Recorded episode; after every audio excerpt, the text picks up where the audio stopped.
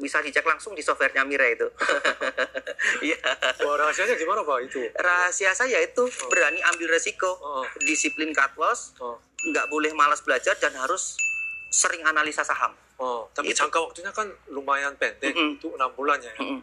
Nah, boleh tanya itu saham apa aja biasanya diperjualbelikan?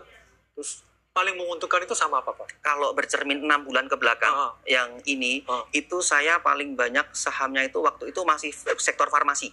Farmasi. Kayak ada Kimia Farma, Indo Farma, kemudian Itamara Noraya. Oh, Ira. Ah, itu. Itu saya meraup cuan cukup banyak di situ. Oh, Kemudian setelah itu ada saya menyebutnya trio macan.